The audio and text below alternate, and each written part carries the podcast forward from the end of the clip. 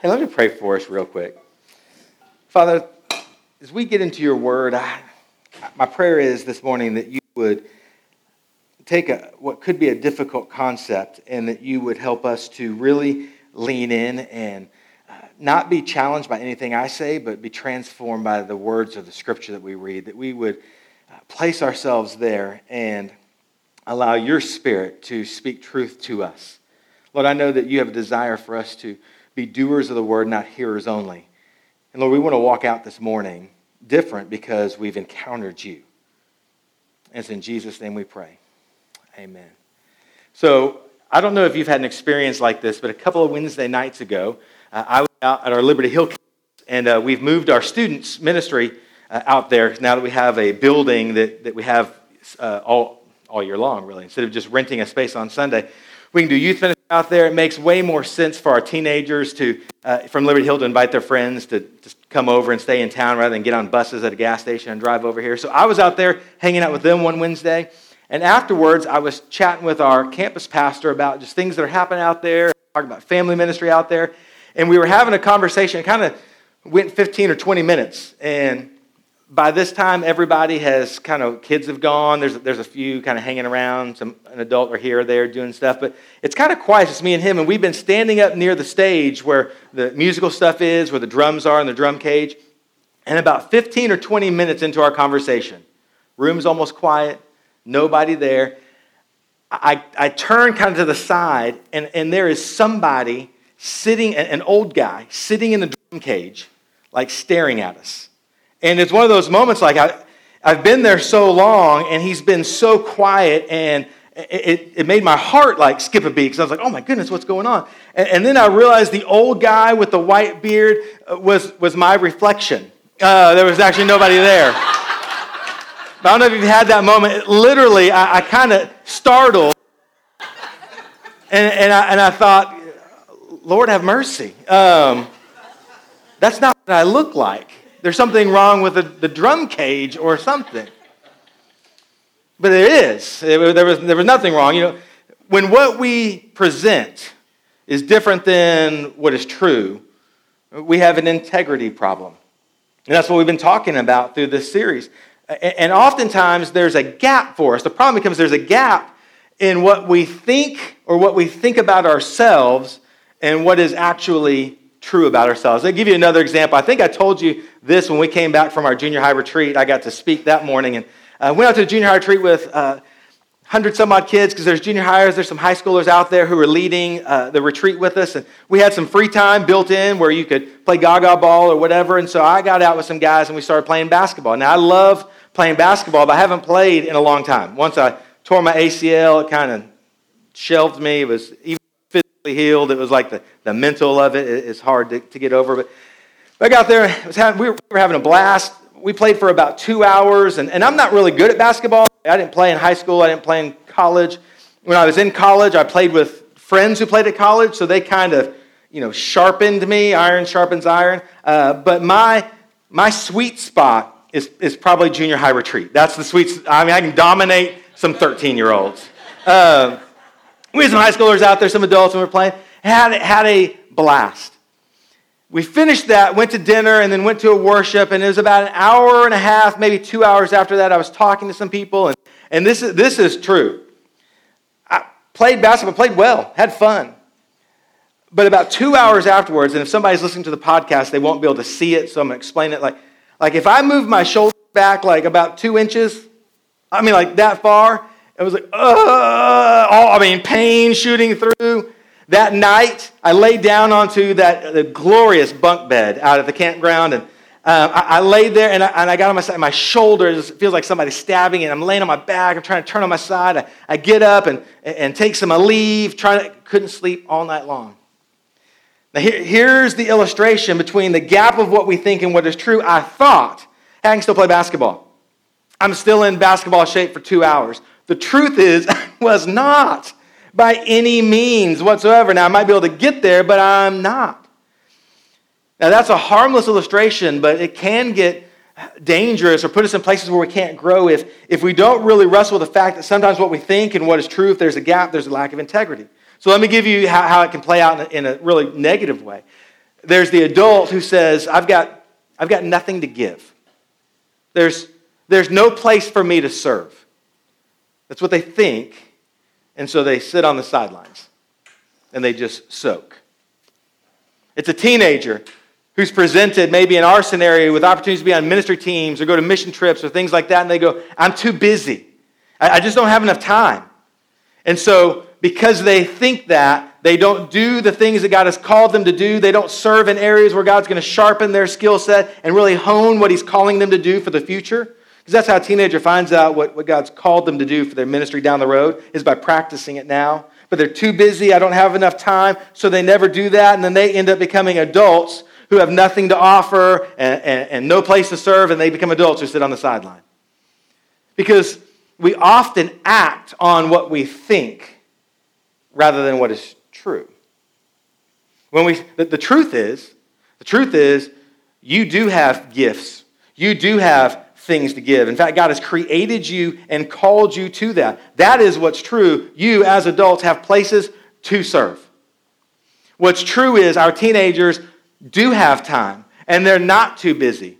If they set the controller down for a little bit, stop sending 47 pictures of themselves on Snapchat over and over and over again, if they didn't binge watch nine shows in a row, they would have time to do the things that God has called them to do and to sharpen their future ministry. But we act on what we think rather than what is true, and it can actually become very tragic.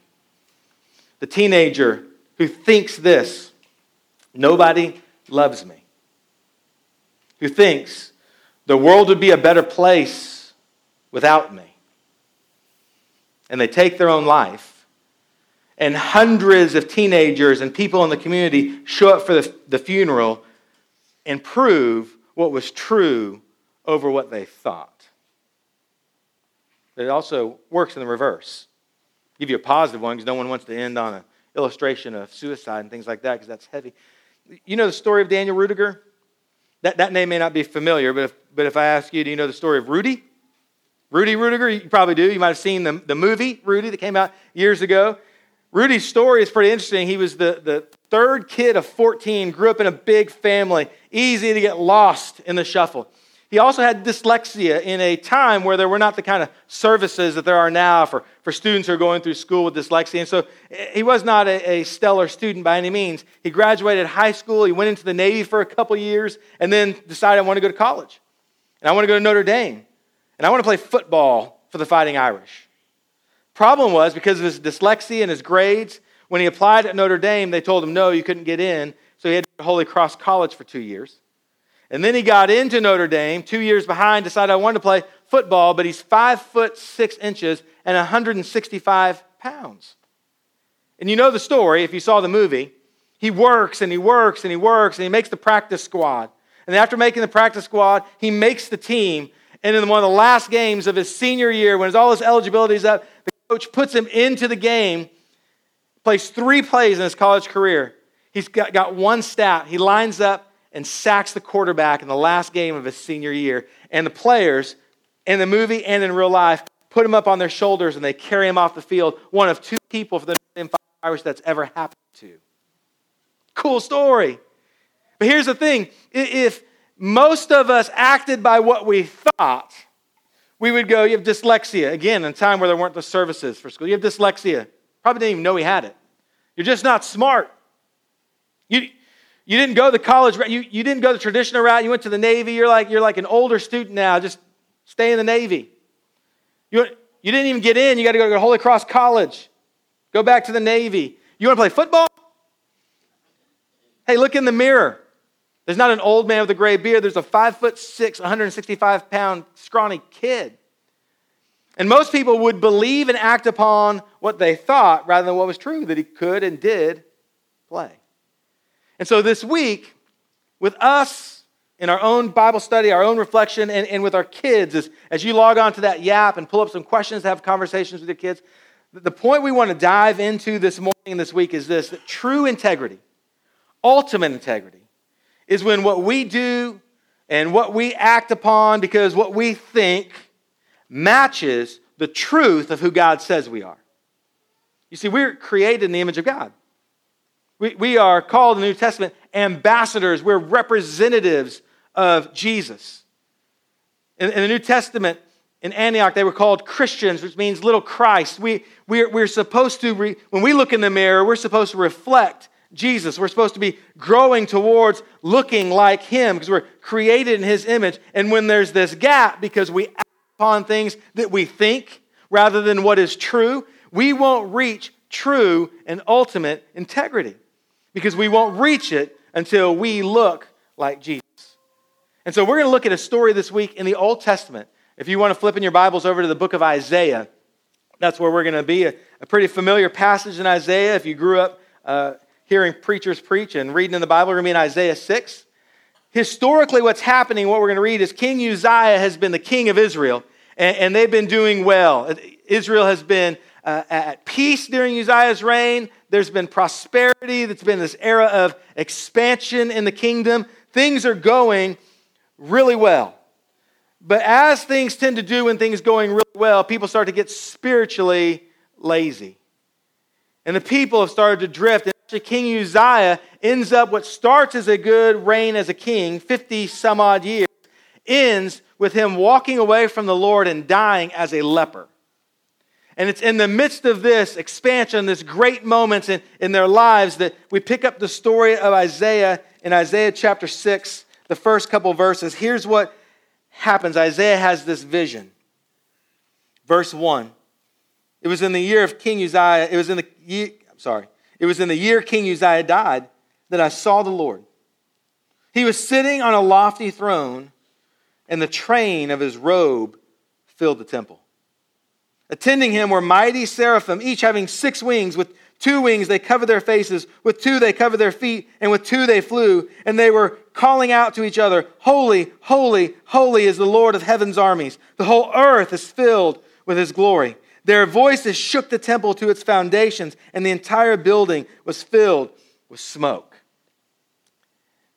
Now that's a Sunday morning worship experience right there. Isaiah is in the temple, has this vision, and he sees God. He doesn't, he doesn't really see, God is so big. He, sees, he says, The Lord is on this throne, and he was high and lifted up. Isaiah is overwhelmed by the majesty of God and how big he is. It's not like he walked in the temple and, and there was a throne there, and he was like, There's God. God is so much bigger. In fact, the hem of the garment that God wore in this vision fills the entire temple. It's like being in the, in the worship center, and it's so big that just the cuff of the blue jeans was, was filling up the entire temple. And there's these seraphim, these angels flying around, and they are creepy little dudes. They've got six wings, and they're flying around, and for some reason, some people say because the glory of God is too much to behold, I don't know, but with two wings, they cover their eyes, and two wings, they cover their feet, and with the other two wings, they're flying around. They're called seraphim. The, the word comes from a, a Hebrew word that, that, roots in the word serpent. There's a, there's a verb that's close to it that roots in the idea of burning. So if you look at some old drawings or old paintings from uh, old church history, you'll see these like fiery looking serpent creatures with wings. Crazy stuff. And, Isaiah is having this moment of fearful awe. He's blown away because he's, he's reminded in an instance of how small he is and how big God is. And all of his senses, every one of them is being overwhelmed with his eyes. Again, he sees the, the, the, the hem of the garment of God and, and these angels, these seraphim flying around. He smells the smoke as it fills up the temple. He's, he's holding on, trying to grab it because the whole temple is shaking as the angels are singing. It's like, it's like being in an earthquake.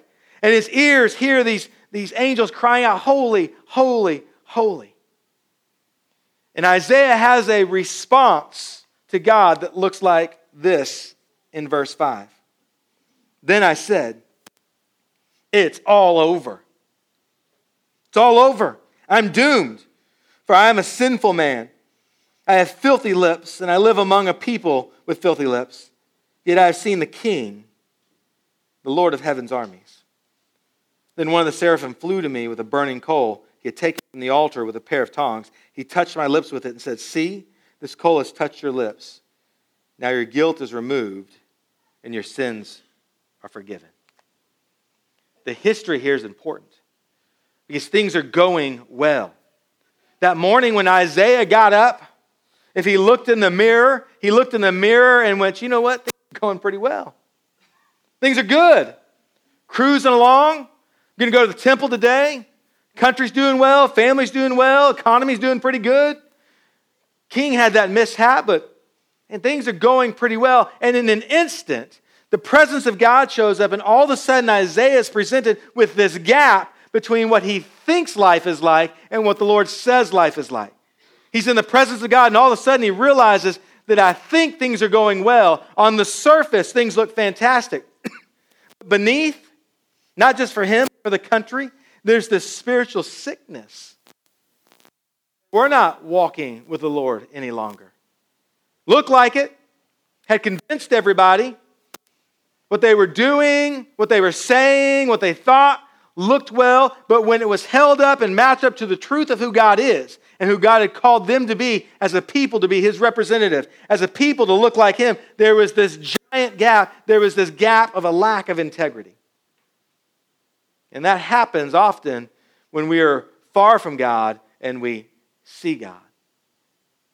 And it's interesting because Isaiah's vision and what he experienced starts with this image of God on his throne, high and lifted up. The scripture talks about that in multiple places. I want you to look at one other passage of scripture. I want you to go to the New Testament. I want you to go to the book of Hebrews. As you're flipping to Hebrews, I think it's just interesting. You know, Isaiah comes in thinking life is good, and he walks out saying, Woe is me. He walks into the temple that day going, Man, things are fantastic. I've arrived. And he walks out going, I'm lost. Goes in thinking spiritually things are good, walks out, says, I'm a man of filthy lips. Look at what the scripture says in Hebrews chapter 4, verse 14. So then, since we have a great high priest who has entered heaven, Jesus, the Son of God, let us hold firmly to what we believe. This high priest of ours understands our weaknesses, for he faced all the same testings we do, yet he did not sin. Now look at verse 16. So let us come boldly to the throne of our gracious God. There we will receive his mercy, and we will find grace to help us when we need it most. In the Old Testament, Isaiah comes before the throne of God and he starts shaking in fear. He cries out, Woe is me! I'm lost. I'm a, a man of unclean lips, and I live amongst a people of unclean lips. But then we fast forward to Hebrews, and the writer of Hebrews says, Hey, when you approach the throne of grace, or you approach the throne of God, you approach it with confidence, approach it boldly. What is the difference, or what has happened in between somebody who has Isaiah's experience and somebody who would have the experience the writer of Hebrews tells us to have? The difference is a close and the gap of integrity. Hebrews is presupposing that we have been made right with Jesus and that we're walking with the Lord. And when you walk with the Lord, you can approach the throne. Now, you're going to approach it with fearful awe and reverence because God is God. He is creator. He isn't, he isn't just your buddy that you hang out with. But you're allowed to approach the throne with confidence to go, hey, I don't, I don't approach anymore going, I'm a man of unclean lips because I've been walking with Jesus and the Holy Spirit has changed that in my life. And so now I don't walk going, woe is me. I walk into the throne of, uh, of God going, holy, holy, holy. That's the difference. The person with integrity stands before God and says, holy, holy, holy fearful and reverent and in awe? Absolutely. The person who has a gap of integrity, when they come into the presence of God, goes, Woe is me, I am doomed. As the New Living Translation says, it's all over.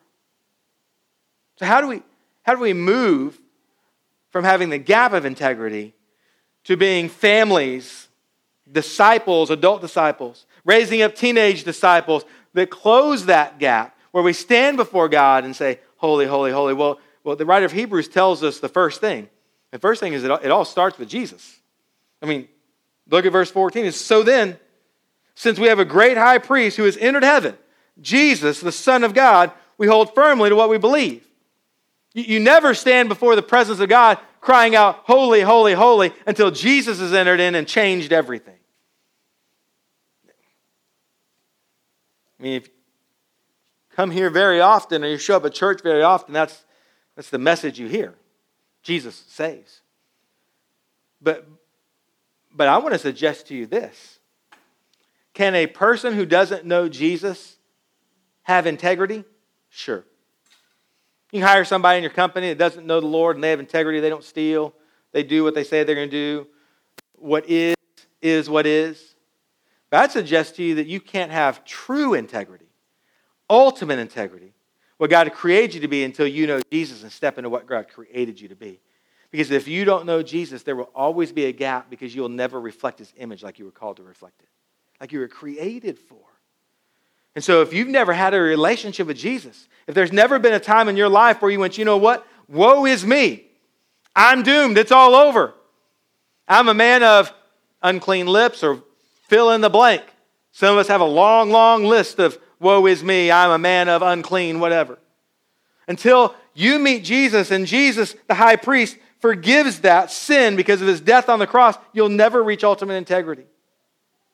If you've got a teenager in your home that doesn't know the Lord, you better not be doing anything on a, on a more regular basis than hitting your knees and lifting up that child to God.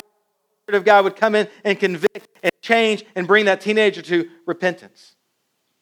If you, as an adult, have played a church game and never come to the point where you said, I need Jesus to change my life, that's where it all starts. The integrity that, that you might find in, in a secular idea is worthless compared to ultimate integrity true integrity. And that's when what you say and what you do and what you think and you believe matches who God says that you are. So it starts with Jesus, but here, here's the second thing we got to know God's plan for our life. And we start with the low hanging fruit. What I mean by that is, is, is every one of us, especially those kids down hallway, we want to know what God's will is for our life. I mean, they do. I mean, they're praying about that. They're asking mentors, trying to figure out because because they think God's will for their life has a direct correlation to where they go to college and what they do next. And it, it, might have a piece of it. That's not all where it is. As adults, we go, man, if I just knew what God wanted me to do over the next 10 years, I just knew what to do here, man, then I would be good. But, but maybe we need to stop thinking down the future of what is God's will for my life way out there and start thinking about what is God's will for my life today. That's the low hanging fruit. And we already know what that is. And I'm not talking about what is God's will. Like, okay, God, do you want us to go to Chili's or do you want us to go to Applebee's? Obviously, you wouldn't go to Applebee's, so you don't have to pray about that. Um, we start going, God, God, what is, what, is, what is your will for my life today? And it's revealed to us in Scripture. You know what God's will for you is today? To love Him. To love people. We say to help others do the same, which means to disciple somebody. What's God's will for your life? To be patient like He is patient. What's God's will for your life? To be kind like God is kind. What is God's will for your life? To be generous. You don't, you don't have to hit your knees and start praying, God, what do you want in my life today? because the Lord's going to go, hey, I might reveal all that, but I've already revealed a whole lot of stuff for you already and I need you to start working on that. I need you to start moving towards being like me. And I've already told you what that looks like. And I'll, we'll take care of all the other things you're worried about later. But for today, there's somebody that you need to tell about Jesus. There's something that you need to let go of and hand over to me because that's my will for your life. That's the low hanging fruit. You see, we're looking at the top of the tree going, I want that fruit. I want to know, I want to know what, what, what my grandkids will be like one day and what I'm supposed to do with them. I want to know I want to know about my job and, and where it will land there. And God's going, you know what you need to get to that job? Self control. And it, it, it's right here. It's low hanging fruit. I've already told you about it. You know, God, God I, I want to know what to do. One day, I, my, my, my kids are, are, are dating this person. I, I, don't know if I like God. I, I, want to know what your will is and what I do. And God says, man, we'll, we'll get there. But here's the low hanging fruit you, you need to love both of you. That, we start, when we start taking the things that we already know to do, then, then we start walking closer to looking like the image of God. For me, when I was a, a teenager, I resonate with Isaiah. When I says I'm a man of unclean lips, of filthy lips, when I turned my life towards Jesus and started walking towards him, that was the first thing. It was a very, And it, it, was, it was like the Holy Spirit went, hey, this is, this is easy, low hanging fruit. If you are going to follow me, you've got to start talking like me rather than talking like the world. A teenage boy. I knew lots of cuss words. I lived in Germany. I knew bilingually. Um, you know, and all of a sudden it was like this on, on a dime, and I started praying. And it wasn't. I, I, was used to speaking with filthy lips, and so I started praying to the Lord. I want. I want my voice. I want what I say to match you. That was that was low hanging fruit for me. It was it was very obvious. And I started praying that, and I would catch myself, and I would say something. I immediately, when I said, ah, I would repent right there. God, forgive me. And, and it wasn't too long, maybe weeks, before I wasn't, I wasn't cussing. I wasn't even, I didn't have cuss words in my mind. It wasn't, wasn't even an issue. It was the low hanging fruit. Okay, here, here's my first step. I know to do this. I, I don't need God to reveal some grand scheme plan. I, I know this is for me. And as I've grown, more fruit has dropped because I took care of that. And God's went, you know what? Yeah, you don't cuss anymore, but sarcasm can destroy your kids. And that's the fruit that I've. And, actually, in my in my to do list every day as I check off things, right now I'm walking through kind of just a reflection every night uh, of was I sarcastic with my kids? Because I have been. And I'm trying to let God change that in me. That's the next low hanging fruit. And as I conform myself to the image of Christ in the low hanging fruit, the easy things, God begins to take care of the rest. Does that make sense? So it starts with Jesus, and then we have to start with that low hanging fruit. And then, then here's the third thing it's really a question. What would be the first thing you called out? If, if you walked over from here and you walked over to the 11 o'clock service and you walked in, all of a sudden you had an Isaiah moment. God shows up in the temple and, all, and you're blown away and you are confronted with the holiness of God and your lack of holiness. What's that first thing you would cry out? Isaiah's was, I'm a man of unclean lips. You, you probably know what that is already. If you're a believer, maybe if you're not, the Holy Spirit might probably already convicted you. You, you might cry out, Woe to me, I'm selfish and stingy with my money. Woe is me. I have been a husband who hasn't loved his wife like he should. Woe is me. I've been absent to my kids. Woe is me. I've been stealing from the Lord. Woe is me got an addiction to alcohol or pornography or food or shopping. You probably know what the woe is me is. And so I asked the question what would be the first thing you cry out? and there's your low hanging fruit. That's, that's what you start to address and let the Holy Spirit begin to change you. But here, here's what I want you to understand. Let me, let me real clear. If you continue doing what you've done up until this point, nothing's going to change. There's got to be some, something radical that changes and shifts in your life from the woe is me to holy, holy, holy. It might be getting involved in region. It might be seeing a counselor. Could be having accountability. It could be having a mentor come in and speaks into your life that, that begins to sharpen you and begins to push you. Because if you go, oh yeah, I need, I need to fix this, isn't it true if it is whatever you called out, you've had that thought before, I need to deal with this. But yet it's still your woe is me call out to the Lord. Something radically has to change. For Isaiah, one of those creepy little angels went down and grabbed a tong and took a coal and touched it to his lips.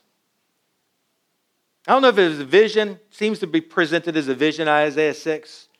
I've always wondered, though, if Isaiah had a mark that stayed. If there was a, if there was a, a, scar on his lips to remind him of his encounter with God. I, may not, maybe, maybe not. I'll tell you what, even if there's not, Isaiah never forgot it. Never forgot that moment. Something radically changed.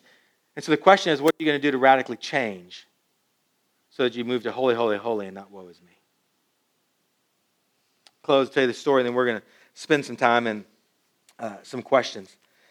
Kind of a sad story. There's a gentleman named uh, James Stern. He was a con artist. He was impersonating a justice of the peace, had a website and everything. And unfortunately, a, a couple was about to get married.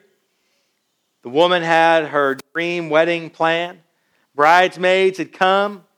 They had the decorations, the food, all of the things that go into a wedding. They needed someone to do the wedding, to do the ceremony. They weren't believers. Looked up this guy on the website who's just of the peace, had reviews for how well he did weddings. Met him, loved him, hired him. He came and did the service. And it wasn't until several weeks later when several of the bridesmaids started connecting the dots that somebody had stole their credit card information and was using it to purchase things. They began to talk, and it all went back to James Stern, who wasn't actually a JP at all. And they weren't even married. He didn't have the legal ability to do it. He hadn't filed any paperwork. They're living this, this idea that they were a married couple, they hadn't been married, went through everything. And because one guy was not what he said that he was, everything fell apart. And I'm thinking, like from a girl's perspective, who may have dreamed about this wedding and planned it for so long, to, to, to that be the, the, it doesn't have to be the end of the story, but the end of that chapter of the story. I mean, that is terrible. Like, it's one thing it's one thing to be a con artist and steal money from people, it's another thing to ruin somebody's wedding day because who you say you are doesn't match who you really are. And the more I thought about that and thought what a shame it was, I thought, you know what? You know what's worse than ruining somebody's marriage? Ruining somebody's life. Our neighbors, our kids, our grandkids, our coworkers, people in our small group, because we spend so much time with them, presenting to them something that we're not. That may be worse than ruining a wedding. Maybe worse 20 years down the road when your, your kids realize that you drugged them to church and told them how important it was. They look back and they go, Mom or Dad, I don't, I don't see anything in your life that matches what you said was really important and they walk away and take your grandkids with them. That's worse, in my opinion, than ruining somebody's wedding that can be redone. So the question is do you have true integrity? Because true integrity, ultimate integrity, is when what we say, what we do, what we act, what we think matches who God says that we are. When we look in the mirror and we see, we reflect the image of Jesus Christ. I hope, I hope you have some work to do. I hope not anything that I said, but I hope is you read Isaiah's story and you can compare it to the scripture in Hebrews. That you go, you know what? There's some things I need to do, some radical things, some cold to my lips type things that I need to do so that my walk with the Lord matches what God's called me to be. And let's go do it. Let me pray for us, and then you've got some time to kind of talk through this in your small group. Lord, thank you for Isaiah's experience with you, that he recorded it. Thank you for the writer of Hebrews that helps us see, God, that we can stand before you and cry out, Holy, holy, holy is the Lord God Almighty, rather than woe is me. Father, may we use our years here to prepare ourselves to see you face to face like we will. And that we would be crying, Holy, holy, holy, when we do. As in Jesus' name we pray.